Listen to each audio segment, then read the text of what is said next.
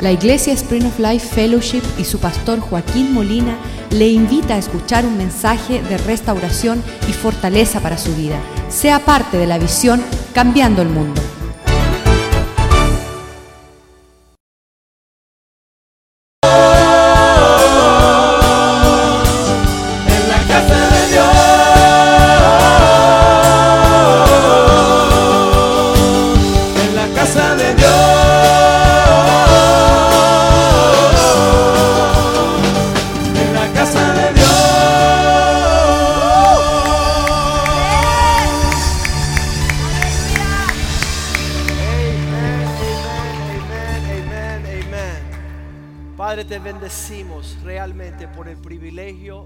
De estar en tu presencia, oh Dios.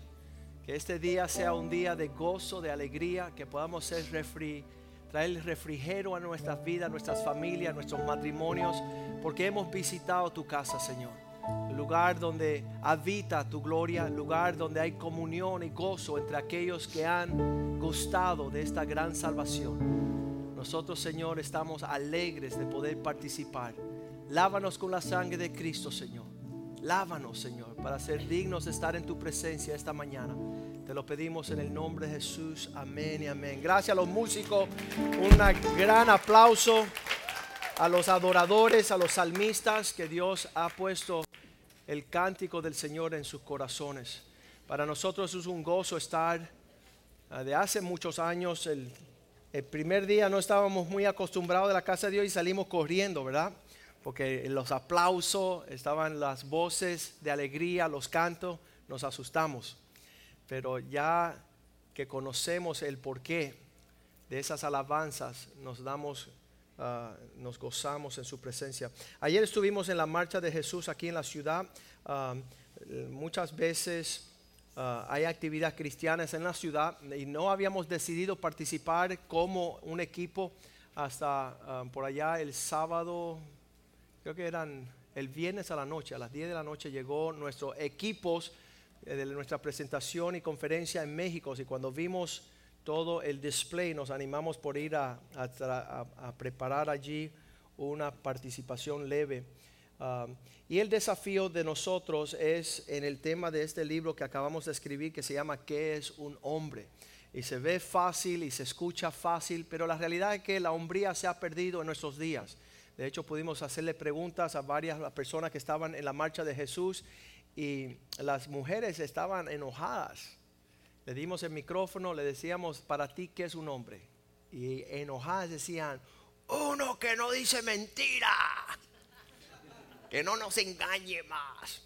Y entonces eh, el enojo, hay un sentimiento de mucho resentimiento, remordimiento, falta de perdón por la escasez, la falta, la ausencia de la figura hombre. La batalla del Señor, el, el fin de la obra de Dios, como cuando llegamos a los caminos del Señor no sabíamos qué Dios quería con nosotros y qué quería Dios con los demás. Entonces ah, nos damos cuenta después de 30 años de estar apasionadamente buscando a Cristo, que lo que apasiona a Dios es formar hombres conforme su corazón. Hombres que, que tengan la estatura, la medida, la plenitud de un varón perfecto, un varón maduro. Entonces, si conocemos que ese es el corazón de Dios, ¿cuál es el corazón de Satanás? Robarle la hombría a los hombres, restarle. Cuando tú llevas a un hombre a tener una relación íntima, sexual, antes que sea casado, eso lo hace un perro. El perro ah, sale y busca allá y, resuelve. Pero el hombre es aquel que tiene la capacidad de esperar y honrar a su esposa, llevándola al altar del Señor y delante comprometiéndose de por vida. Eso es un verdadero hombre. Uno que está dispuesto a hacer eso. Pues vemos que hoy día los hombres se, se ¿cómo le dicen? Se, se escurren, no, se, se aproximan, ¿no? Dice, vamos a vivir en concubina y vamos a probar cómo nos va a ir. Y eso es un cobarde y eso es un temeroso. Porque el que hace las cosas bien le salen bien. Y entonces todo lo que es la obra de Dios en formar el carácter de la hombría en justicia, verdad, conforme la imagen, el ejemplo de Cristo, lo opuesto es poco hombre, Una persona que no se atreve a caminar en el carácter de Cristo y prefiere ser un niño. Ay, yo no sabía. Ay, mi mamá no me dejó. Tengo que preguntarle a mi mamá primero. Con ese, ese tú tienes que mudarlo para la casa de su mamá y dejarlo allí. Porque tiene que dejar, tiene que terminar de ser criado, ¿verdad? Un mal criado. Pero este niño, esta facción juvenil que no sabe si entra, si sale, si dice sí o que no, tal vez o quizás anda en una incertidumbre horrible, eso es una maldición para cualquier matrimonio, familia, iglesia y ciudad y nación. En esos días le han preguntado al presidente, ¿supiste? No sube, oye, tú estás manejando el país, tú estás dirigiendo eh, y no sabe nada, porque el hombre que no está haciendo lo que es debido va a decir no sabía. Entonces es importante ver que hay una gran ola de un espíritu, hablamos de un espíritu como algo que, que- que hace un torrente de, de una multitud de hombres ir en pos de una situación y vemos en este video que vamos a enseñar próximamente lo que es la nueva onda lo que es la nueva ola de Satanás para restarle la umbría a los varones y ah, dar lo que se llama una adolescencia prolongada. Tienen 40 años y están jugando con juguetes de niñas. Vamos a ver esto. Bronies are changing the definition of masculinity. Not sure what a brony is? Man, have we got a surprise for you. In late 2010, Hasbro rebooted their long hibernating pony franchise with a new TV show called My Little Pony Friendship is Magic. It was a huge success with children everywhere, but then something unexpected started happening. Men. Grown men started watching the show. These men, these male pony lovers, these bronies, have become something of a phenomenon, especially on the internet, where their community continues to grow and to be actually kind of awesome. So, this raises an obvious question. Why on earth would a grown man want to watch a television show about magical talking ponies learning the importance of friendship? Turns out the answer is actually really simple. It's a great show. Bronies want to celebrate, actually celebrate, not ironically celebrate, the show's themes, characters, and ideas as a community. And they do this using image macros, fan fiction, music, costumes, radio shows, and a huge amount of fan art. Like, huge, huge. But the fact that My Little Pony is a show for little girls provides some challenges for the brony community. A lot of people think bronies must be sexual deviants or morons, cretins of some kind. But they're not. As the Brony study shows, they're mostly heterosexual dudes in their 20s who aren't in it for the hot pony action. They just happen to really love a show about the magical nature of friendship. So, what's with all the hate, especially surrounding a show whose main themes are love and tolerance? Well,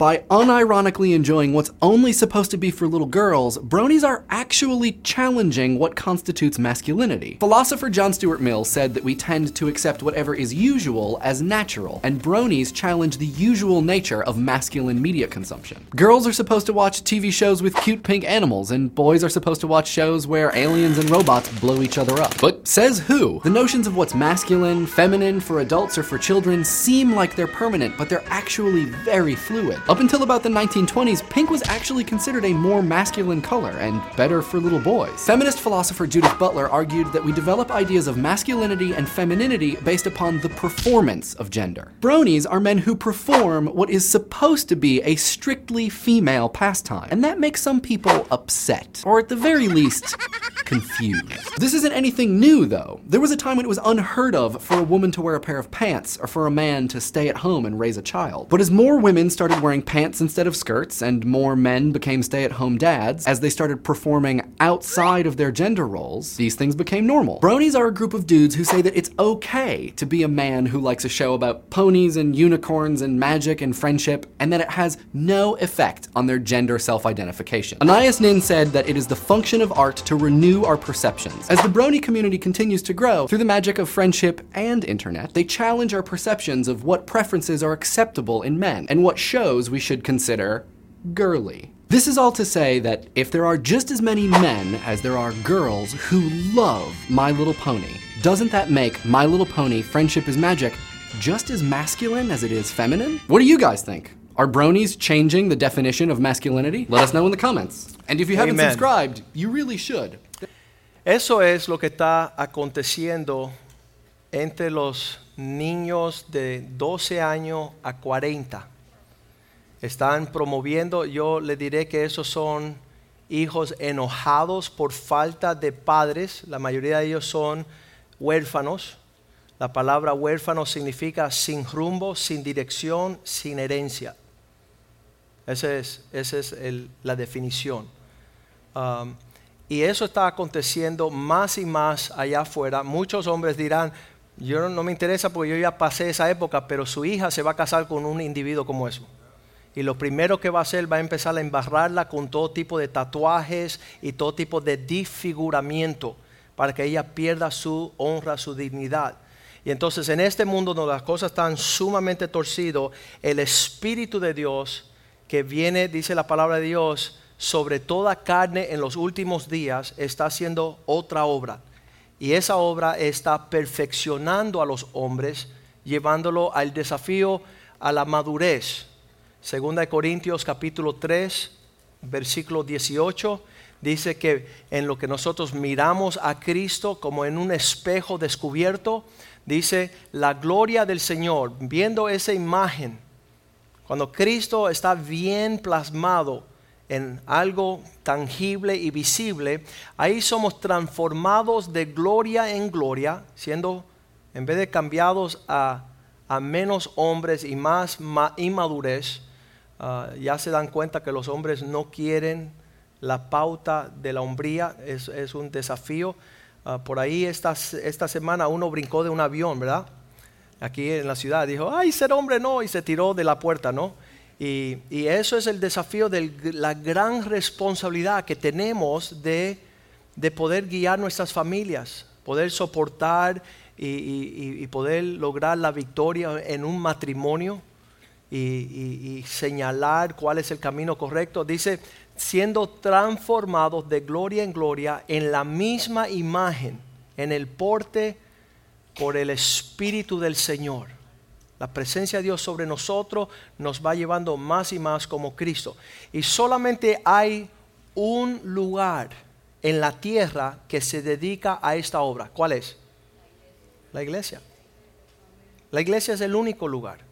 Y se supone que la iglesia que no está formando hombres que sean dignos en el carácter de la responsabilidad y la madurez, que cierre como iglesia.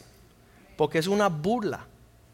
Ayer tomamos un joven en el parque de la Marcha por Jesús y le decía, mira, estás mal y necesitas este libro porque pusimos el... Eh, y los hombres veían la, mesa y hacían así y, viraban y iban a lo largo. Le decían, mi, amor, quiero ver algo por allá.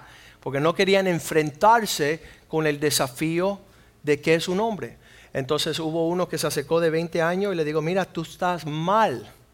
Porque se supone que tú seas un ejemplo para el hijo de caracol que andaba por ahí de cinco añitos y el hombre andaba con ropas ripiadas, el pelo largo, aretes, la, gorra al revés. Y le digo, tú necesitas corregirte. Dice, no, si yo voy a una iglesia y soy amigo del pastor y trabajo en la iglesia y todo anda bien. No, tú estás mal, porque estás dando un mal ejemplo a la próxima generación. Y él dice, esa es tu opinión. Y yo tengo otra opinión, me dijo. Eh, está bien, esto no es de opinión. Deja llamar un niño de 10 años. Y llamé a Oliver, el hijo de Eric. Y le digo, Oliver, tienes 10 añitos, él tiene 22. ¿Qué tú le ves a él? Dice, tiene la gorra al revés. Está fuera de orden.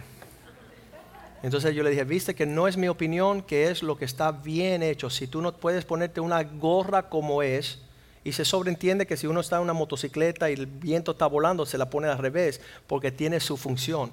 Pero andar caminando por el parque en un porte normal, el virarse la gorra, también vas a virar tu matrimonio, vas a virar tu paternidad, eso es una forma de, de una perreta.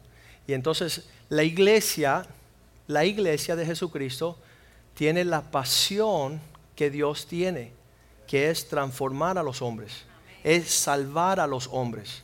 Es, dice Efesios 4:13, ya no caminando como niños, hasta que todos lleguemos a esta, a la medida, la estatura y la plenitud. En cuerpo, alma y espíritu, la medida, la estatura, la plenitud de Cristo, varón perfecto. Ese es el porte de nuestro llamado. El versículo 14 dice lo opuesto, que dice ya para que ya no seamos niños. Hombres para dejar de ser niños. Estaba diciendo yo la semana que acaba de pasar que cuando mi hijo estaba por cumplir 13 años, el hijo mayor mío, Nicholas, él se me acerca y dice, papá, mañana cumplo 13 años y quiero ir a Chuck E. Cheese por última vez. Y yo me sorprendí. Pero dice, voy a tomar un paso a mi responsabilidad de hombre. No quiero ser cosas de niño. No quiero seguir perpetuando mi niñez. Y yo fui bien bendecido porque en el pueblo de Dios, ya la edad que el niño entraba a ser adulto, porque los americanos han hecho este periodo de, fue un psicólogo americano que hizo el periodo de la adolescencia. Él dice, no, no, no, ser niño es una época y después viene la adolescencia y después viene ser adulto. Pero lo que pasó en los Estados Unidos que prolongaron la adolescencia hasta los 45 años. Y se supone que ya a los 12, 13 años, Pablo decía en 1 Corintios 13, 11, vamos a leerlo para que usted vea las dos etapas del masculino, del varón. Cuando yo era niño, hablaba como niño, pensaba como niño, juzgaba como niño. Mas cuando ya fui hombre, dejé lo que era de niño.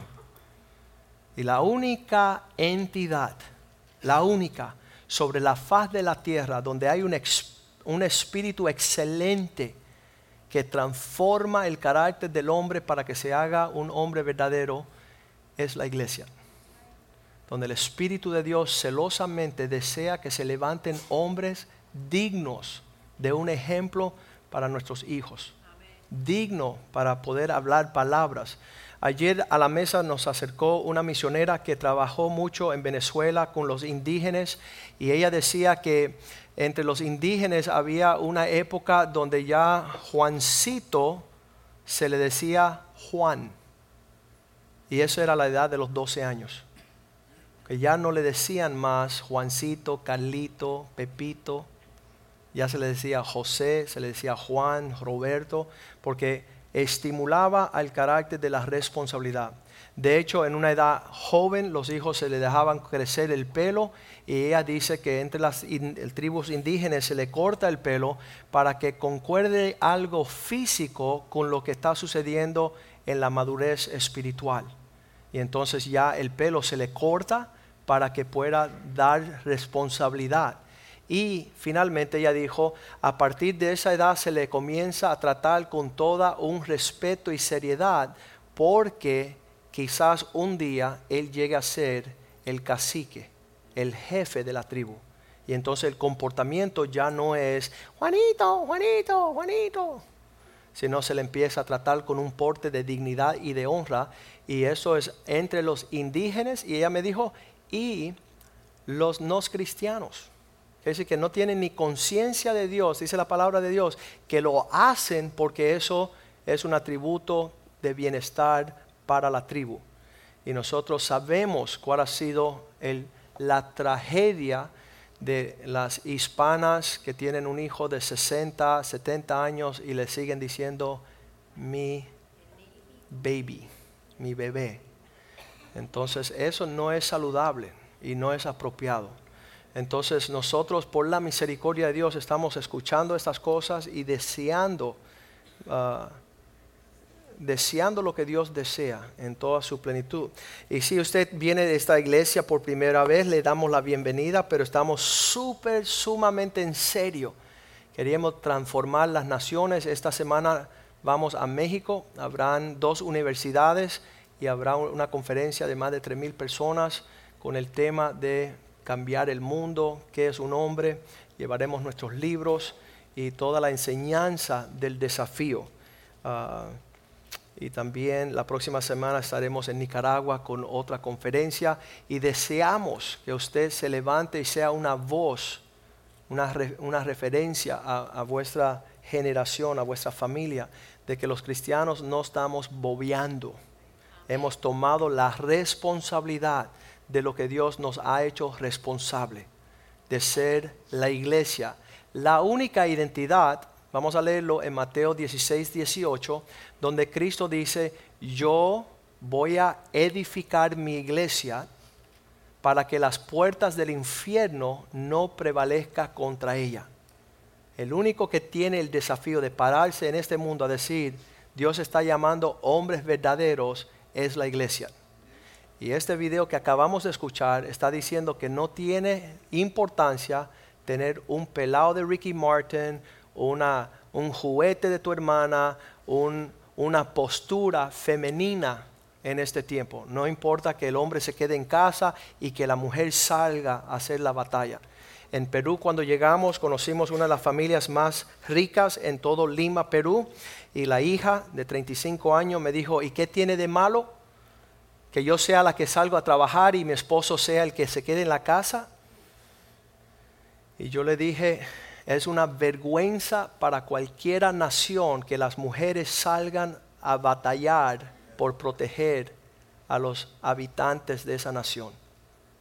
Y todos pueden decir amén. Eso es una vergüenza. Significa que tú no tienes alguien que pueda pelear tus batallas.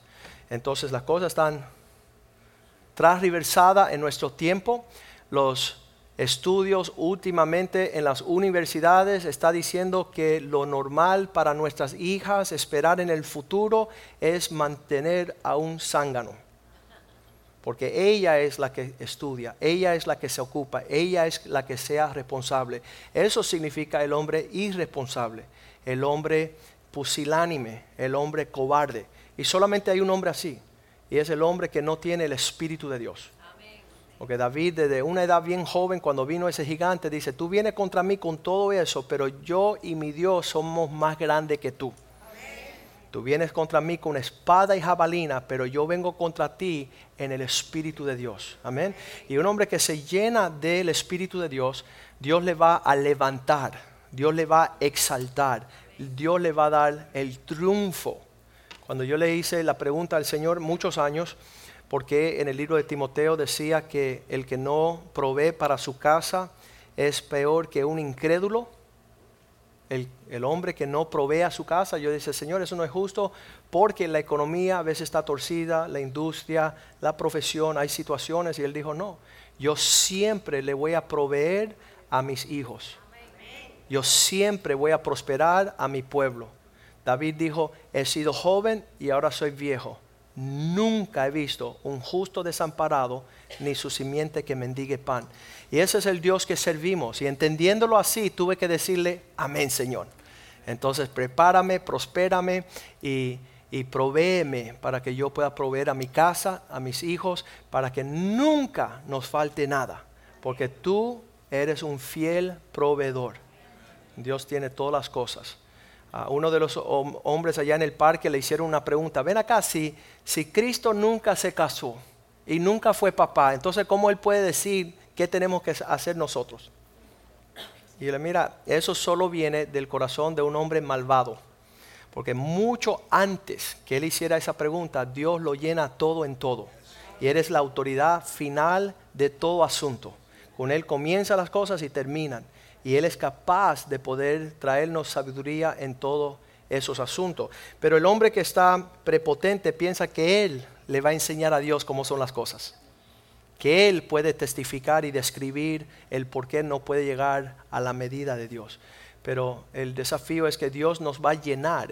Toda la provisión es Él. Él es el que nos da todas las cosas para disfrutar, dice la Biblia. Aún el aliento que respiramos. Por eso dice la Biblia que todo lo que respire, alabe al Señor. Amén.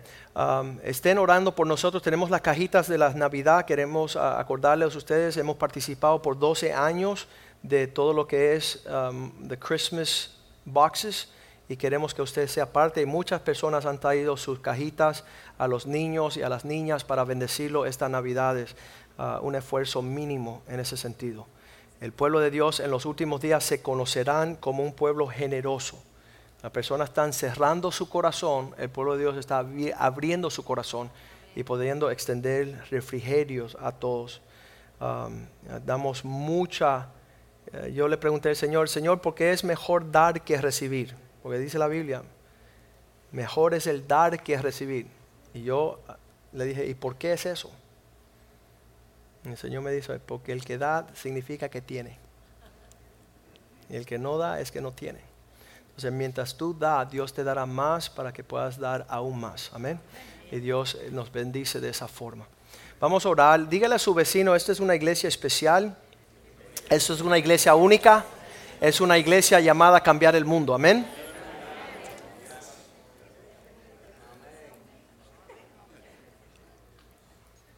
Amar lo que Dios ama, aborrecer lo que Dios aborrece es el, la fórmula del gozo sobre la faz de la tierra. No es bueno amar las cosas que Dios no ama ni aborrecer las cosas que Dios no aborrece. Señor, te damos gracias por tu amor, te damos gracias por tu bondad. Te damos gracias de sentarnos aquí a escuchar tu palabra en medio de tu pueblo, el refrigerio de tu presencia las alabanzas y adoración que llenan el cielo y tu trono. Perfecciona esa alabanza en nuestros corazones y saca toda envidia, resentimiento, remordimiento, amargura, Señor. Saca eso, pues tú no nos has dado un espíritu de temor, sino de poder, de amar, de poder vencer a las cosas que vienen en contra de nosotros, Señor. Ser luz en el medio de las tinieblas resplandecer como tus hijos, Señor, hasta que toda la tierra sea llena de tu gloria. Que tu reino sea establecido aquí en la tierra, Señor. Creemos que lo vas a hacer. Creemos que nos estás preparando y que lo harás.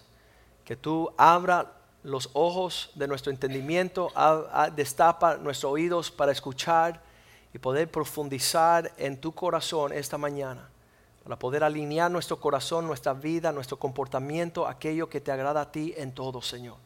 Y que tú, Señor, puedas manifestar la salvación que diste a tu Hijo por alcanzar, oh Dios. Prospera tu palabra en nuestro corazón, en nuestras vidas y que este mensaje llegue a todos nuestros amigos y seres queridos y familia. Te lo pedimos en el nombre de Jesús. Amén y amén. Estando hoy en la casa del Señor, muchas personas no entienden el por qué venimos a la casa de Dios y vamos a preguntarle a muchas personas, dirán muchas opiniones, pero primordialmente el día del Señor es para poder contemplar y adorarle a Él en, en, toda la manifiesta gloria de su existencia. Y en eso tenemos que empezar, yo diría, con un hombre como el apóstol Pablo. Es uno de los mensajeros primordiales del Nuevo Testamento. Él escribió más de dos terceras partes de todo el Nuevo Testamento, todas las cartas que él escribió a las iglesias. No da el entender del corazón de Dios, pero vamos más aún a Primera de Timoteo capítulo 1 versículo 1. Primera de Timoteo 1.1. Esta es una carta que le escribe un padre a un hijo espiritual para que él entienda. Y él, él, aunque él conocía a Timoteo y Timoteo lo conocía a él, es una carta bien particular estableciendo muchas cositas que debemos de hacer. Primero Pablo, su nombre, ah, apóstol. Esta, este, esta, este rango en el reino de Dios, no hay mayor rango para un hijo de Dios, para un siervo de Dios, para un mensajero de Dios que ser un apóstol. El apóstol es la persona que iba delante del ejército romano, era de, ah, el que hacía batalla por establecer la cultura, el lenguaje, las costumbres, las comidas. Él transformaba todo el medio ambiente de una tierra conquistada para que cuando tú llegase, cuando llegase el César, ya él veía todo el lugar como el establecimiento de su propia de su propio reino. Entonces él venía y enseguida estratégicamente, metódicamente, con toda precisión iba transformando todo el clima él no dejaba que el clima lo transformara a él, sino que él transformaba el clima. Y él era el, primordial en, este, en este mensaje, en esta obra, esta misión. Pablo, apóstol de Jesucristo, por mandato de nuestro Dios está dando toda la autoridad que él tenía para poder hablar con Timoteo, este joven que quería indagar, quería conocer con más profundidad de esta, ah, del Señor Jesucristo que es nuestra esperanza. Versículo 2, ¿a quién le escribe este apóstol? Le está escribiendo a Timoteo, verdadero hijo en la fe. No hay mayor equipo sobre la faz de la tierra que un papá y un hijo que se disponen a ponerse de acuerdo para hacer algo. ¿Sabes por qué? Porque están entrando en el ejemplo que tenemos en el Padre Eternal con su Hijo Jesucristo, manifestando toda la gloria de la existencia, trabajando padre e hijo. Por eso muchas veces hay tanta guerra en esa relación, porque cuando un papá y un hijo se ponen de acuerdo, nada lo detendrá de llevar cabo la obra. Eh, lo dice Malaquías 4:6 que cuando el corazón del padre está lejos del hijo y el corazón del hijo está lejos del padre, hay gran caos, hay confusión, no se puede lograr muchas cosas. Y aquí Pablo le dice a Timoteo, verdadero hijo. Si hay algo más triste um, que, que, que un falso papá, es un falso hijo. Una persona, una persona que no tiene capacidad de alinearse, porque el hijo solamente tiene un deseo, traerle placer, agradar al Padre. Por eso decía Jesús en Juan 8, 29, él decía, solo hago una cosa. Escuchen esto, um, uh, Cristo tenía 33 años y él dice estas palabras, porque el que me trajo a este mundo, el que me envió, conmigo está y no me ha dejado solo, no me ha abandonado, sino se está ocupando de mi existencia, porque yo hago siempre lo que le agrada. Hago, diga conmigo, siempre. No hay una oportunidad que él dice, no, no, no, espérate, ahora me toca a mí. No, un hijo agrada al padre a excepción de sí mismo, negándose a sí mismo, honrando a su papá en todo, a ver si logra ver el fruto de la bendición. Por eso dice la palabra de Dios, honra a tu padre y tu madre para que todo te vaya bien y prospere en todas las cosas, una vida larga. Y los hombres hoy día están peleándose con sus hijos, abandonando el hogar, peleándose con su papá, ah, ofendiéndose, permitiendo que Satanás pueda traer una división entre papá e hijo. Él escribe a Timoteo en el segundo versículo diciendo a Timoteo, mi verdadero hijo en la fe, deseo que tengas gracia para que llegues a todo tu potencial, misericordia para los errores que cometa y paz desde nuestro Padre que está en los cielos. 1 Timoteo 1, 2. Él está enviando bendición sobre hijo, en gracia, misericordia y paz, creando un ambiente de prosperidad para su hijo, Padre y de Cristo, Hijo nuestro Señor. Versículo 3. Él le escribe diciendo, voy a traer un mensaje a ti, pero tiene que estar pendiente que hay algunos que enseñan doctrina diferente. Hay algunos que no están aceptando el mensaje que es el mensaje del Señor. Y le advierte, como te ruego que te ah, quedase en Éfeso cuando fui a Macedonia, para que mandase a algunos que no enseñen una doctrina diferente. Entonces cuando Pablo le va a escribir a este joven, él le va a dar el enfoque láser de lo que debe ser nuestra importancia, nuestra prioridad. Versículo 4 dice, por eso no le dé mucha atención a cosas que son fábulas, tradiciones, costumbres. Cuando estábamos en Cuba cantábamos a las palmas. Bueno, es que bien. Estamos entrando ahora en algo preciso. Deja las fábulas. La, es que yo soy hijo de G. Ávila. Qué bueno que eres hijo de G. Ávila. Te bendigo. Pero hay un enfoque central. Y este enfoque dice que es bueno para la edificación de Dios. ¿Qué es lo que Dios está haciendo ahora para edificar su pueblo? El enfoque directo. Porque um, que es por fe, así te encargo ahora. Aquí viene el cargo, lo que Él le va a poner en sus manos, dejando cuestiones de genealogías, cuándo naciste, cómo naciste, cuáles las tradiciones, las fábulas, cuáles son los interminables que acarrean disputas, solamente sirven para, para traer discusión. Versículo 5 pues el propósito de este mandamiento, lo que inspira todo lo que estamos haciendo, es el amor nacido en el corazón limpio, una buena conciencia, una fe no fingida. Está diciendo, limpia bien todos los panoramas que te obstaculizan, los que te están desviando de un enfoque preciso. Un corazón limpio, una conciencia buena, una fe que no tiene limitaciones, que no llega hasta, hasta cierto punto. Versículo 6, acuérdense, él está escribiendo a este joven, el versículo 6 dice, um, porque han venido ciertos individuos um, desviando algunos, hay algunos que llevan otro rumbo, apartando a vana palabrería. Sus discusiones no están de acuerdo a darle al blanco. Versículo 7, tienen como ambición ser expertos, queriendo ser doctores de la ley. Ellos quieren enseñar, quieren ser expertos, ellos que tienen sus fórmulas, tienen su estrategia, sin entender lo que hablan ni lo que afirman. Eso es una, eso es una, una descripción de que, que, quieren ser expertos, pero no entienden el rumbo de lo que afirman ni de lo que hablan. Entonces ya estableciendo eso, Pablo entra en la final, dice versículo 8, nosotros reconocemos y sabemos que la palabra de Dios es buena. ¿Cuántos dicen amén? Esta, esta es la enseñanza, la instrucción, sabemos que es buena si uno la usa legítimamente. Si uno coge, el diablo usa este libro. Cuando él te da unas cuantas lecciones, tú aborreces el pastor, la iglesia, tus hermanos y tú estás lejos del el propósito de Dios. ¿Verdad?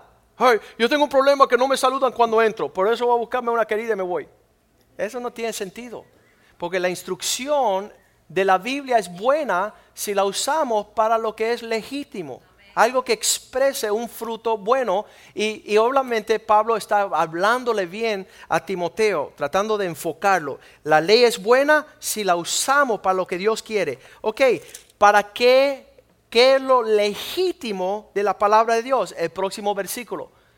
Que esta ley no fue dada para el justo. La palabra de Dios no es la instrucción para aquel que, que anda así piadosamente todo el tiempo, sino para los transgresores, los desobedientes, los impíos, para los pecadores, para los irreverentes, para los profanos. La cosa está en serio.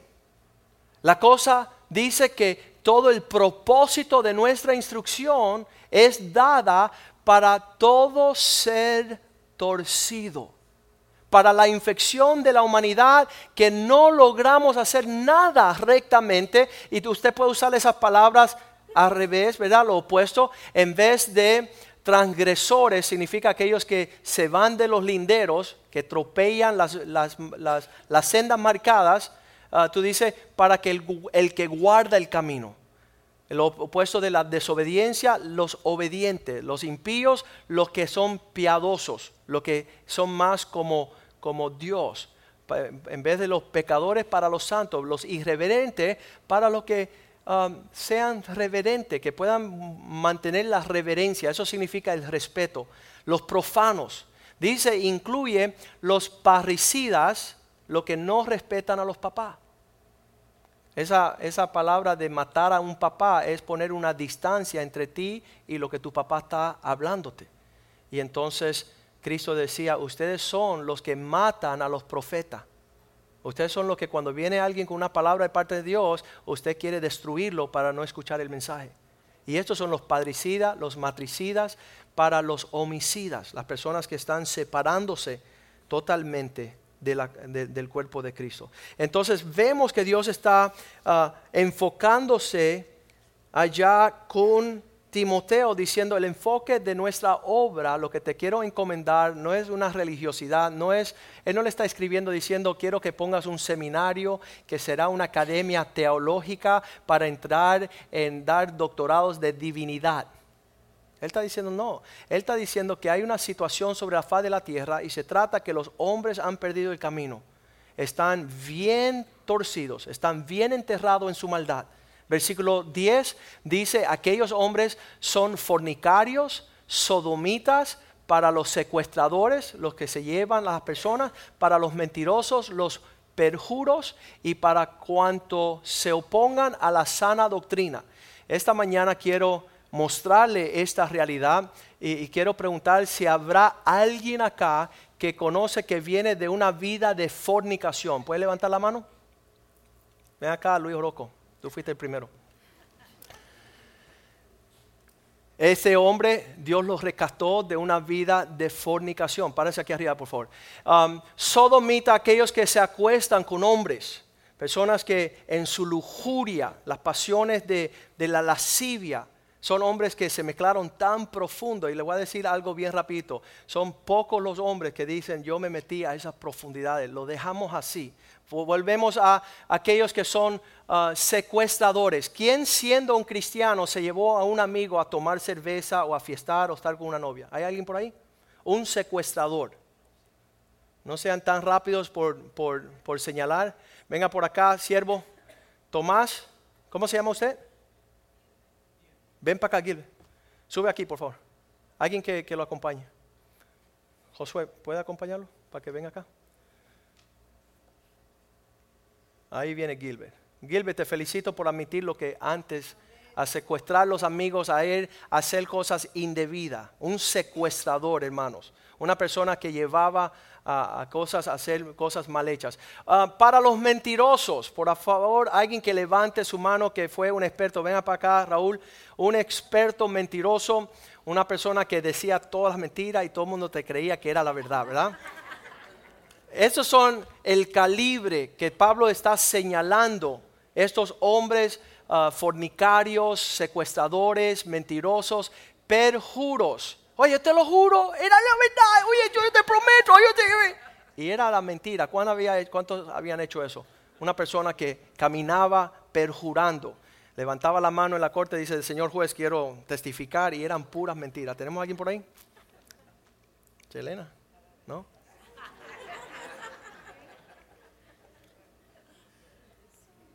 No quieren admitir. Yo sé que están ahí, vamos. Buscar un buen abogado, ¿verdad? Decía Gary, el Señor sabía que necesitaba un pastor y un abogado, así que nos trajo a esta iglesia. Perjuro, una persona que anda haciendo cosas para cuantos se opongan a la sana doctrina. ¿Cuánto, ¿Quién está ahí sabiendo que Dios decía, no, eso no es bueno? Y tú decías, lo voy a hacer de todas maneras. ¿Quién es? A ver. Ever, ven acá. Ever se está escondiendo. Ever decía, no, yo era deportista, yo, yo solamente, mira, yo... Eso es aquellos que Pablo le está hablando a Timoteo. Y cuando él le habla estas cosas, hablando de estos hombres, él admite, versículo 13, él admite diciendo, no, el 12, perdón, vamos al 12. El 12 dice, y gracias doy que me fortaleció Cristo Jesús nuestro Señor porque tuvo, me tuvo fiel poniéndome en el ministerio. Dios me llamó a esta obra. ¿Qué obra? La obra de rescatar a los hombres, de pelear las batallas del Señor. Versículo 13 dice, ¿y por qué me escogió a mí? Porque yo habiendo sido antes blasfemo blasfemo, hablando mal del Señor, perseguidor, injuriador, mas fui recibido a misericordia porque lo hice con ignorancia y en incredulidad. Versículo 14. Ah, por la gracia de nuestro Señor fue más abundante con la fe y el amor del Señor. Fue mucho más fuerte la gracia de Dios sobre mi vida que otra cosa. Versículo 15. Él va a dar ya mismo lo que es el llamado final de nuestro enfoque en el Señor. Palabra fiel y digna de ser recibida, aceptada por todo el universo. ¿Cuál es? Que Cristo vino al mundo para salvar a los pecadores de los cuales yo soy el primero. Eso es lo que está diciendo Pablo a Timoteo. Hay una condición en la tierra que nos enseña a decir mentira antes de decir la verdad. Desobedecer antes que obedecer. De robar antes de ser generoso. De ser inestable, inexperto, dice a veces Pablo, en estas situaciones. Nos fue muy fácil hacer las cosas mal hechas y andar lejos del propósito de Dios, acumular amigos para hacer aquellas cosas que están lejos del propósito de rescatar al hombre. Jesús vino al mundo para salvar a los pecadores de los cuales yo soy el primero. Versículo 16. Pero por esto fui, por esto fui recibido a misericordia para que Jesucristo mostrase en mí el primero de todo su clemencia, para ejemplo de los cuales habrían de creer en él para vida eterna. Viendo el ejemplo de Pablo, muchos hombres iban a tornar rumbo, iban a empezar a caminar en pos del propósito de Dios. Vemos allá en el versículo 17, por eso es que llegamos el domingo para adorar al Rey de Gloria. Versículo 17. Nuestra adoración el domingo, por tanto, al Rey de los siglos, será Rey por siempre, inmortal, invisible, al único y sabio Dios. Que sea honor, gloria por los siglos de los siglos. Amén. Llenemos la casa de Dios de su gloria por el rescate y la salvación en su misericordia a hombres. Y vamos a añadir a esta, a, este, a esta lista, a estos hombres que faltan, todavía están sentados frente por frente a mí. Le vamos a ayudar. Dice um, aquí de esta forma, dice, uh, manifestándose la obra del pecado y la carne que son el adulterio. ¿Cuánto? Necesitamos uno, yo sé que tenemos un montón. Uno que le fue infiel a su esposa. Ahí viene Claudio. Amén. Te felicito, varón. A Dios sea la honra, la gloria, el poder. Él es digno de rescatar estos hombres. Y detrás de cada uno de estos hombres hay millar de millares de hombres que están atados, están cautivos y no están libres para poder adorar a Dios. Entonces los adúlteros también están acá en esta lista um, buscando, segundo, um, ya tenemos fornicario, aquellos que aman la inmundicia. Aquellas personas que buscan lo malo y son prestos para correr a hacer lo malo, la inmundicia, las cosas que son uh, de género bajo. Uh, muchas personas no entienden lo que está sucediendo profundamente en el ambiente espiritual, que está atando y destruyendo los hogares, los matrimonios. Vamos a ver un pequeño video ahorita um, que se llama uh, solo un clic, lo tenemos allá atrás, preparados. Señálanme que sí. Okay. Vamos a ver un video aquí para que usted se vea cómo se mueve Satanás destruyendo al ser humano la inmundicia.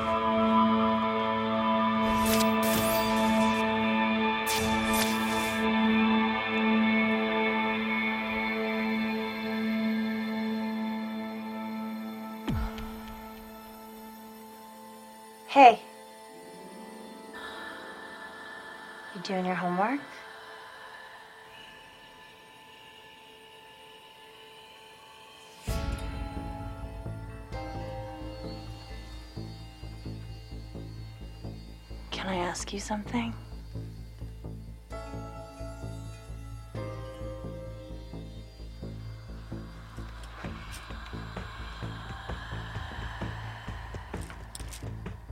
Do you think I'm pretty?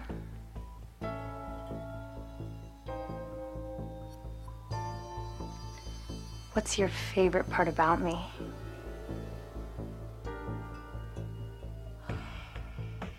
Do you want to see more?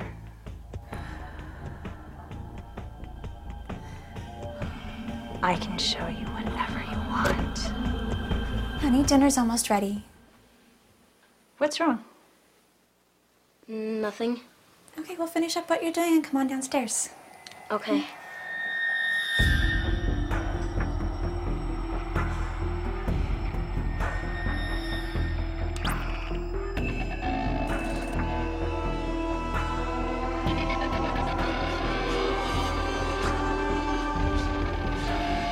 estás viendo? Um, nada, es uh, solo un programa de televisión. Oh, ok, voy a menos a la cena, ¿ok? Ok.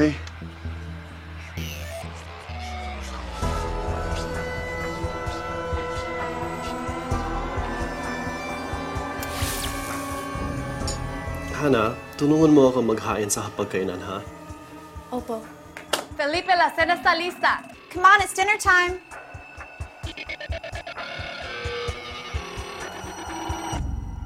Dear Heavenly Father, thank you for keeping our family safe. And thank you for this delicious meal that you have so graciously given us. And thank you for keeping our family close and so full of love for each other. los abuelos que tenemos en la Thank you for familia, keeping your daughter que los healthy. cuiden mucho. thank Y you for también que toda la gente que necesita ayuda, que los ayuden Dios. Y también para esta familia Bueno, bien Papa, especialmente. Na binaspasan para ninyo ako todos. Ng En el nombre mapagmahal na asawa at dalawang mabuting anak na pinagkaloob ninyo sa akin.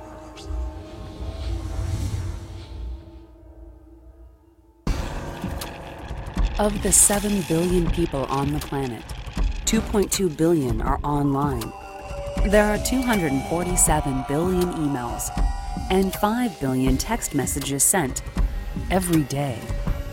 In 2010, the average person spent over 18 hours a week online. 40% of all children in the US will go online, and the internet has now surpassed TV as their choice in media. Every day, 2.5 billion pornographic emails are circulated. In fact, daily, 47% of kids receive pornographic spam. The latest statistics show that the average age of the first view of pornography is nine years old. 90% of children between 8 and 16 years old have already seen some form of pornography. 77% of teens before the age of 18 have viewed it on the internet, and 80% of 15 to 17 year olds have been exposed to hardcore pornography. In fact, the adult industry says that 20 to 30% of its traffic is from children. Over 1 billion pornographic web pages are just one click away. Half of all Christian families report that pornography is a major problem, and its use increases marital infidelity by more than 300%. However, 67% of men and 49% of women think pornography is acceptable. Half of all people engaged in sexual internet interactions lost interest in sexual intercourse with their spouses. According to the American Academy of Matrimonial Lawyers, 68% of all divorces involve one party meeting a new lover over the internet. Many pastors agree that pornographic addiction is the most damaging issue to their congregation. Yet, in a survey conducted in 2002, 30% of all pastors have viewed internet porn in the last 30 days, and over half have done it within the last year. According to a survey conducted in August 2006, 20% of women suffer from an addiction to pornography. But there is a way out. There are places dedicated to restoring broken families and for educating parents. Josh McDowell has launched a major emphasis to raise awareness, network with other resource groups, and offer solutions to help families address this issue. Hope is just one click away. For more information, visit justoneclickaway.org. Esa es la inmundicia a la cual Satanás está metiéndose en nuestros hogares por nuestras casas, nuestros hijos, nuestras hijas. Y esas son las inmundicias que está hablando la palabra de Dios, la cual Dios mandó a Jesucristo para librarnos. Está aquellos hombres atados a la lascivia. Tendremos hombres así en nuestros medios que estaban atados. Había conocido un hombre que decía que tenía que ver seis horas diarias de videos pornográficos en el internet y estaba atado. Después de orar por ese hombre, fue libertado a una sanidad increíble. Él no la podía creer porque estaba atado por más de 10 años a esa situación. Um, si no me ayudan, yo les, voy a ayudar. Uh, hombres atados a pornografía y cosas torcidas. Uh, aquí el documental dice que la mitad de los hombres están embarrados. ¿Quién tenía esa situación antes? Venga para acá, por favor. Vengan los dos, Willy. Te felicito. Estos son hombres a los cuales Jesucristo, la sangre de Cristo, ha libertado, ha limpiado, ha rescatado. Y la disponibilidad de decir, ¿sabes qué? Antes era esclavo a esa porquería, ahora soy libre en el nombre y el poder de Jesucristo. Amén. Lavados por la sangre del Señor. Dice la palabra de Dios, no solamente aquellos um, de lujuria, inmundicias, lascivia, hechiceros. Ahí tenemos a Raúl, pero tenemos Raúl el Padre. Vean por acá, Raúl el Padre, que fue libertado de la hechicería, de la brujería. Ah, y no fue hace mucho que vino Cristo y tocó a la puerta de su corazón y dijo, hey, quiero ser libre y quiero botar toda esta basura en la basura para servir a Cristo. Dice la palabra de Dios, enemistades. ¿Quién aquí era experto con pelearse, así como yo Carroyo, con todo el mundo? Un, eh, alguien que camina enemistad, sembrando enemistad, peleados con su sombra. ¿Hay, ¿Habrá alguien que era así? Que caminaba con ese, ese, ese nivel de, de enojo, de, de enemistad, te peleabas contigo mismo, con tu suegra, con tu mamá, con tu papá. Venga para acá, Ricardo, gracias por admitirlo. Dios le libró de ser un hombre buscando enemistad. Y ah, Ricardo es fácil para amar hoy día. Amén. Es un siervo de Dios. Ah, pleitos, eh, iracundo, esa persona que siempre estaba en, en peleas de puños, ¿verdad? ¿Quién está ahí agresivo, siempre buscando? Sabemos que Paco era vaquero, pero eso es solamente en películas. solamente en películas. Ah, bueno, Paco, te ganaste esta, venga. De, pleitos. Yo he visto muchos videos de Pacos dándole puño a medio mundo ahí y, peleado con todos los, los, malos en las películas. Ah, celos. ¿Quién hombre llevado por celos? Por situaciones de celo. Venga para acá, por favor. Uh, Fermín. Ahí en el medio, en el centro del marco, ahí, ahí viene Fermín, hombre que dice que, que ah, andaba en celos. Eso es la palabra de Dios que dice que eso es sumamente demoníaco. Iras, te ponías bravo por cualquier cosa, una mecha corta. ¿Quién es? Venga para acá, Oscar, el, marino, el soldado libre de iras. ¿Ya no se pone bravo, Mitica? ¿Matica? De vez en cuando, de vez en cuando. El Dios está rescatando. Ahora te buscaste tremendo lío. Contiendas. Situación de contienda. Cogerle la contraria a cualquiera. Habíamos dicho que si José Palma estuviera acá, se hubiera ganado ese, ese puesto. Pero ¿quién es un discípulo de José Palma? Ah, un hombre contencioso, un hombre de contienda, un hombre que busca un, argumento eh, en cada momento, ¿verdad? ¿Quién tenemos? Una persona que Dios le hizo libre de ser un hombre contencioso, un hombre Ah, de continuo pleito, ¿verdad? Ah, ahí alguien está ofreciéndose. Sí, las mujeres son todas contenciosas, no mentira. No, porque tenemos el tiempo limitado, no, mentira. Eso es, una, eso es un chiste de mal gusto. Ahí viene de los chistes, ahora me voy a poner yo ahí. Dios librando al hombre de todas sus ataduras. Dice disensiones. ¿Quién llevaba chisme de aquí a allá, sembrando disensión? Oye, dijeron que estás fea hoy. ¿Dónde están las chismosas? ¿Dónde están los chismosos? Los que siempre, siembran cizaña, ¿verdad? ¿Quién tenemos? Alguien que, que, le gusta sembrar cizaña, le gusta ver a dos personas pelear. Y ese es el de las disensiones. Dice que no se ha nombrado entre nosotros tales que hagan tal cosa. Esto no es un lugar para disensión, conflicto, contención. El siervo de Dios no debe ser contencioso. Dice la palabra de Dios, herejías. Buscaba lo que no le agrava a Dios para hacerlo. ¿Quiénes somos? Ahí estamos todos. Todos estamos haciendo cosas que Dios dice que no es buena. Herejías, uh, no hay nada, no hay nada malo con tener una novia, una, amante. Estoy casado. Envidias. ¿Cuántos son los envidiosos que están aquí? Dios te libró de siempre estar envidiando lo que tienen los demás. Amén. Personas que, que están, no resisten ver a alguien que progrese más que usted. No resisten ver que Dios prospere a un hermano, el cual debe ser nuestro gozo, gozarnos con lo que se gozan, ¿verdad? Dice. Um, envidias, homicidios, homicidios. ¿Quién pues se puede decir que, que, mató, que, hizo cosas por, por, hacer cosas indebidas, verdad? Ah, borracheras. Ahí tenemos que tener un candidato. ¿Quién le gustaba el trago? Fichel, si no te paras aquí, te voy a parar yo. Ahí está, el Señor lo libró de sus borracheras, de, de su trago del alcohol, ¿verdad?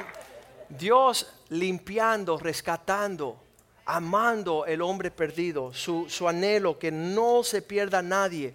Dice eh, aquellas personas que estaban en orgías sexuales, cosas semejantes a estas, cerca de las cuales amonesto que los que practican tales cosas no heredarán el reino de los cielos. Hermano, lo que estamos viendo esta mañana aquí es que eh, el mensaje primordial de un apóstol del Señor a un joven es no perder de vista que estamos aquí dándole honra, gloria, honor, poder a un Dios que salva, que rescata, que limpia y que la función de la iglesia es celebrar eso celebrar, porque toda la humanidad está llena de hombres cautivos, así como ese video, las casas llenas de, de todo tipo de lujuria, lascivia, demonios depravados. Decía um, Bill Gothard que una sombrilla que trae protección sobre una casa, cuando un hombre empieza a tener relaciones sexuales, está exponiendo a sus familiares a ser violadas a ser molestadas, a, ser abusadas, abriendo la brecha para que estos demonios, yo, yo le puedo decir con toda sinceridad, el día que llegó Cristo a nuestra casa, nos libró de todos esos demonios, tuvieron que salir corriendo ellos. Y eso es lo que dice Timoteo, volviendo a 1 Timoteo 1:18. A esto te este mandamiento, hijo Timoteo, te encargo para que conforme las profecías que se hicieron, todo lo que hablaron los hombres de Dios sobre tu vida, que puedes militar por ellas una buena milicia. Añádete, ven y forma parte de un equipo real, genuino, que rescata al, que tiene situaciones de sexualidad, adúlteros. Usted se paró también por lo mismo. ¿Cuál, ¿Cuál fue la función? Secuestrador. llevar los amigos a decir, yo sé que a Dios no le agrada, pero vamos, yo te voy a llevar donde están las muchachas, donde está el trago, donde está la fiesta. dice, ven y sé parte de las personas que están en cosas que no le agradan a Dios, en todo tipo de lujuria, en eh, eh, los celos, en los pleitos. Muy poca gente del otro lado, ¿eh? Sí, ¿verdad? Entonces lo que vamos a hacer en este sentido es que cada vez un hombre, igual que Pablo les encomendó a ellos a ir a hacer milicia a pelear con Cristo para salvar a los hombres, ahora ellos van a bajar y van a ir a usted y decir, te encomiendo a que tú puedas hacer una buena, que milites por ella una buena milicia. Prepárate, sé un soldado de Jesucristo, sé un especialista, sé una persona dispuesta de, rescatar a los que tú tienes al lado, no ser un, un uh, agente de Satanás trayendo más destrucción a la humanidad con tus pensamientos, palabras y hechos, con tu inhabilidad de tomar las cosas de Dios en serio. Porque por cada hombre que está aquí, por cuanto sea lo que ha sido su atadura o su pecado o su trasfondo, Dios quiere levantar príncipes que puedan pelear junto a Cristo. Al levantar la causa de de la obra de Dios. Y Él les encarga esto y Él dice en el versículo 19, aférrate, mantente en la fe, esta buena conciencia, desechando todo naufragio. No, no, te limites a quedarte estancado en, en, toda la vía del propósito de Dios, como algunos, versículo 20, que han, que han ah, desechado una conciencia pura, los cuales, escucha, Pablo nombra dos hombres que están trabajando en contra de Cristo. Jimeneo y Alejandro. Dos hombres que dijeron, yo no quiero ser parte del equipo de cambiar el mundo, rescatar al hombre, haciendo todo el esfuerzo por, por pararlo en la brecha, a darle a los hombres una esperanza y una salida. Yo me quiero, estos dos hombres se pararon del lado de Satanás. Y, Pablo dijo, ya que ellos quieren ser del equipo de Satanás, lo entrego a Satanás para que aprendan no andar en, cosas de blasfemia.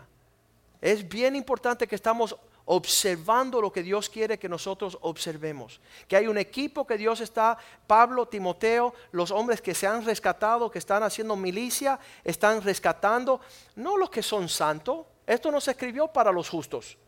Esto se escribió para los desobedientes, para los, los que están torcidos, para los que están en su pecado, para los borrachos, para los marihuaneros, para todo cuanto hombre está desviado del rumbo del propósito de Dios. Y esto es la razón por la cual somos capaces, como dice allí, um, vamos a leerlo nuevamente, que le damos honra, gloria a Cristo.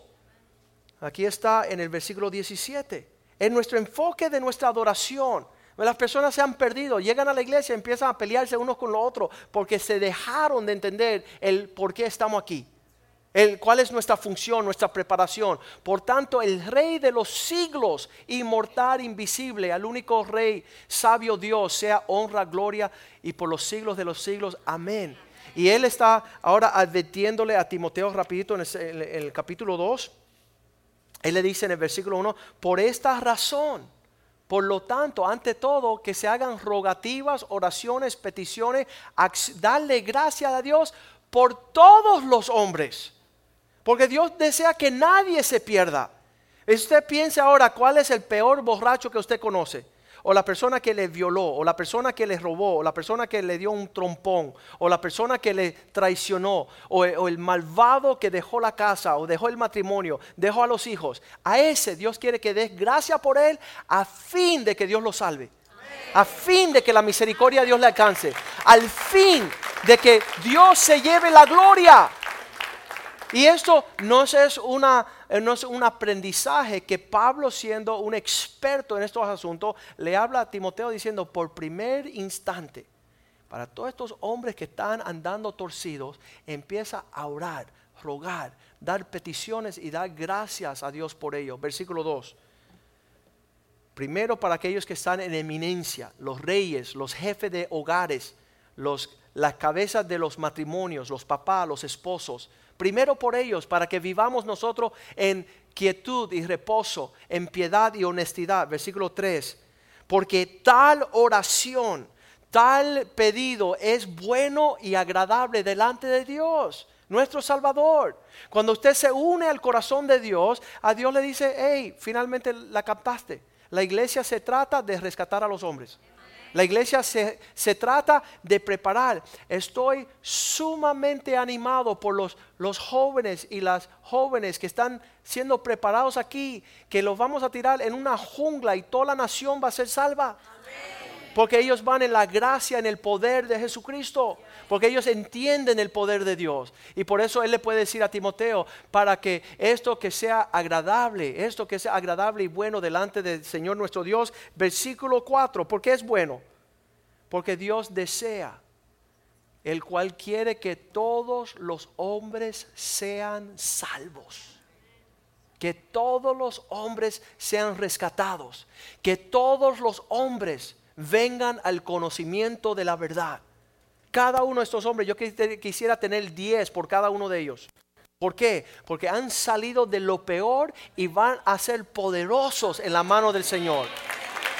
Van a ser grandes, van a ser fuertes a pelear las batallas del Señor. Versículo 5, pues solamente hay un solo Dios y un solo mediador entre Dios y los hombres, Jesucristo el hombre, el que vino a rescatar a los hombres de, este, de esta situación. Porque Él es el que califica.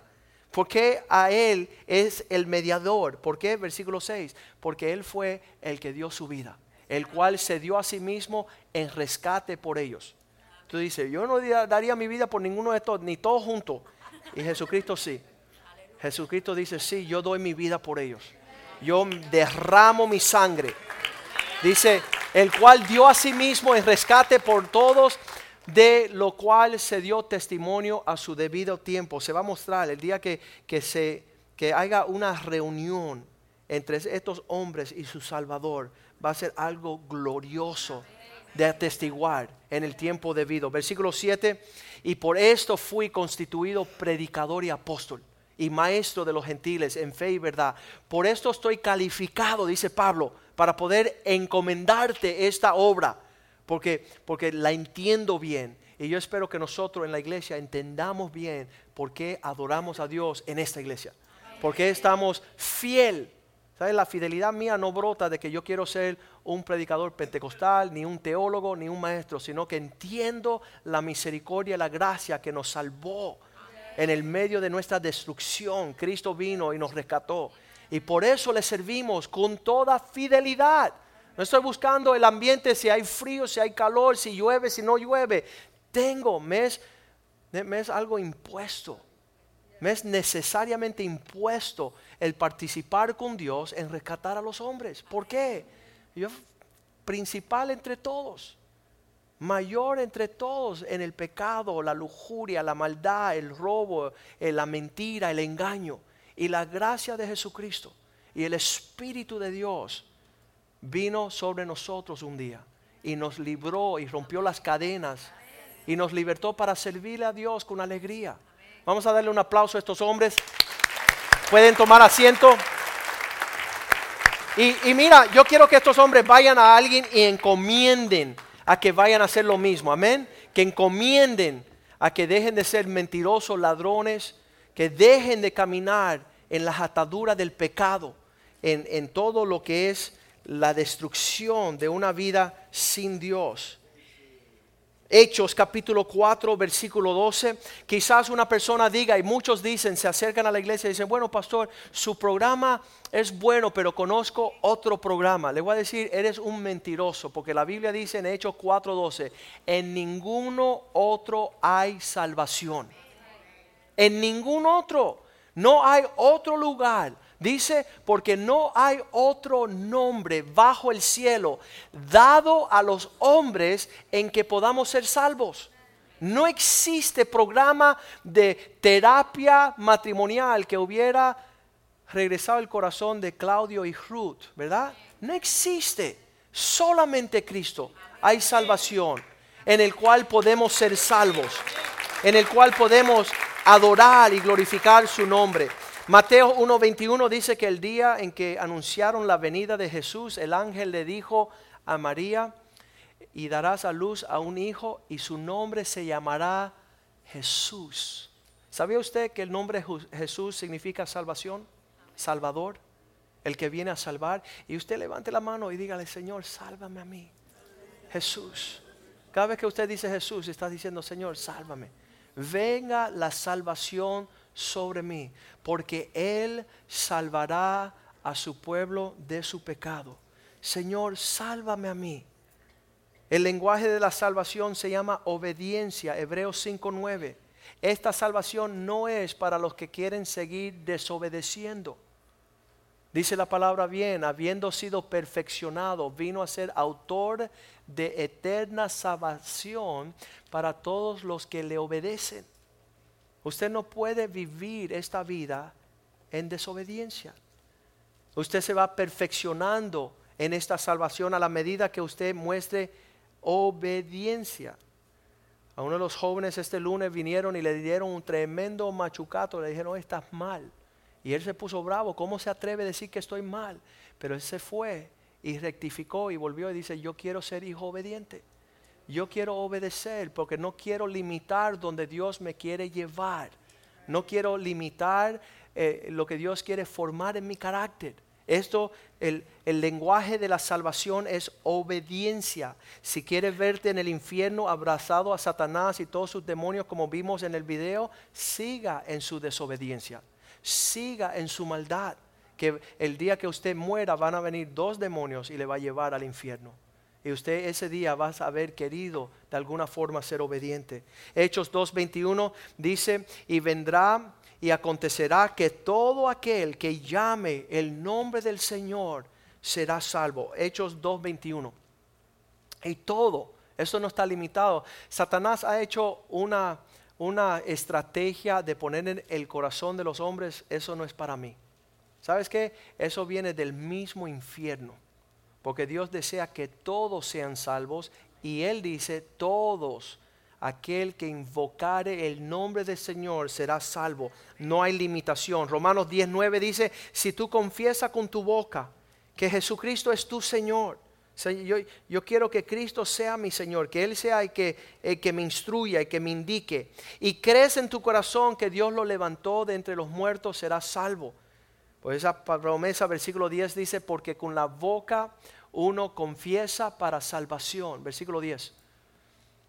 Porque con el corazón se cree para justicia y la boca se confiesa para salvación. Esto Dios lo da no porque nosotros lo merecemos. Efesios 2.8 es un regalo de Dios. Dios obsequia, no deseando que ningún hombre se vea en el infierno. Él da el obsequio, dice, porque soy, por gracia soy salvo por medio de la fe. Y esto no es de vosotros, pues es un don de Dios, un regalo. Versículo 9. No por obras, para que nadie se gloríe, para que nadie diga, bueno, es que yo soy bien bueno, por eso me salvé. Eso decía Pablo en Romanos 1.16 cuando él dice, por esta razón no me avergüenzo del Evangelio de Cristo. Yo es imposible yo decir no soy cristiano o yo voy a la iglesia o mi mamá va a la iglesia. No, no me avergüenzo del Evangelio porque es el poder de Dios para salvación a todo aquel que cree, el judío primero y el griego también. Una salvación tan grande como esta, tenemos que cuidarla. Dice la palabra en Filipenses 2.12 que la, la, forma de mantener nuestra salvación dice, ocupaos en vuestra salvación con temor y temblor. Cuiden su salvación. Cuiden el caminar en este rescate que Dios ha dicho. Porque muchos han menospreciado su salvación, lo han perdido en el sentido que se han ocupado y se han enredado con las cosas de este mundo. Dice, por tanto, amados míos, como siempre habéis obedecido, acuérdense, este es el lenguaje de la salvación, no solamente en mi presencia, sino mucho más cuando no estoy, ocúpense en vuestra salvación con temor y temblor. Ay, pastor no está no estoy en la iglesia. Y vas a ser tu inmundicia. ¿Sabes qué? No, cuide su salvación. Porque puede ser que llegue el día donde ya usted no tiene motivo de acercarse a la casa de Dios, a la presencia del Señor, a la hermandad, a, lo que es la hueste de hombres justos por lo que Dios ha hecho. Y ahí tenemos en 2 Timoteo 3, 15, cuando dice en los tiempos en los últimos tiempos los hombres serán amadores de sí mismos, estarán bien torcidos, caminarán lejos de su salvación, pero usted desde que comenzó, desde su niñez, ha sabido que esta instrucción puede hacerte sabio para la salvación que es en Cristo Jesús. Cuando nosotros tenemos esta clase el viernes por la noche, estamos instruyendo, tenemos los mejores maestros de, de toda la nación Amén. Los mejores maestros de la nación llegan aquí preparados para instruirles. Dice, para hacerles sabios para la salvación en la fe que es en Cristo Jesús. Y, hay, hay bastantes alumnos que están llegando, pero faltan un montón de aquellos que deben de ocuparse en guardar su salvación, conocer su salvación, poder llevar a los demás este entendimiento de parte del Señor. Y quiero que, sepan, hoy quizás tenemos personas aquí que digan, bueno, estoy esperando. Segunda de Corintios 6.2 dice, no espere, pues hoy es el día de su salvación. No lo deje para mañana, quizás mañana ya sea demasiado tarde. Una canción que cantábamos hace años, ¿quién te dijo que mañana tendrás oportunidad? Sea hoy el día de tu salvación. Segunda de Corintios 6, 2, porque él dice en un tiempo, ah, en, tiempo aceptable te he oído y el día de salvación te he socorrido. Hay una, un alcance de ayudarte. He aquí ahora el tiempo aceptable, he aquí ahora el día de salvación es hoy. Hoy es el día de tu salvación, no mañana, no hay una preparación. Es imposible, Hebreos 2, 3 es imposible que aquellos que sean negligentes, ¿cómo escaparemos nosotros si descuidamos una salvación tan grande? La cual habiendo sido anunciada primeramente por el Señor, hoy mismo ya no es que el Señor nos tenga que decir, lo estamos viendo con nuestros ojos. El rescate del Señor en los hombres que nos queda alrededor. Hombres que han dispuesto a decir, Señor, gracias por esto. No, no es algo que escuchan, es una realidad que nos fue confirmado por los que oyeron. Dice allí, ¿cómo escaparemos si descuidamos tan grande salvación? Hebreos 6:4 dice, es imposible que aquellos que han gustado, porque es imposible que los que una vez fueron iluminados y gustaron del don celestial, se sentaron a comer un churrasco, un filete miñón,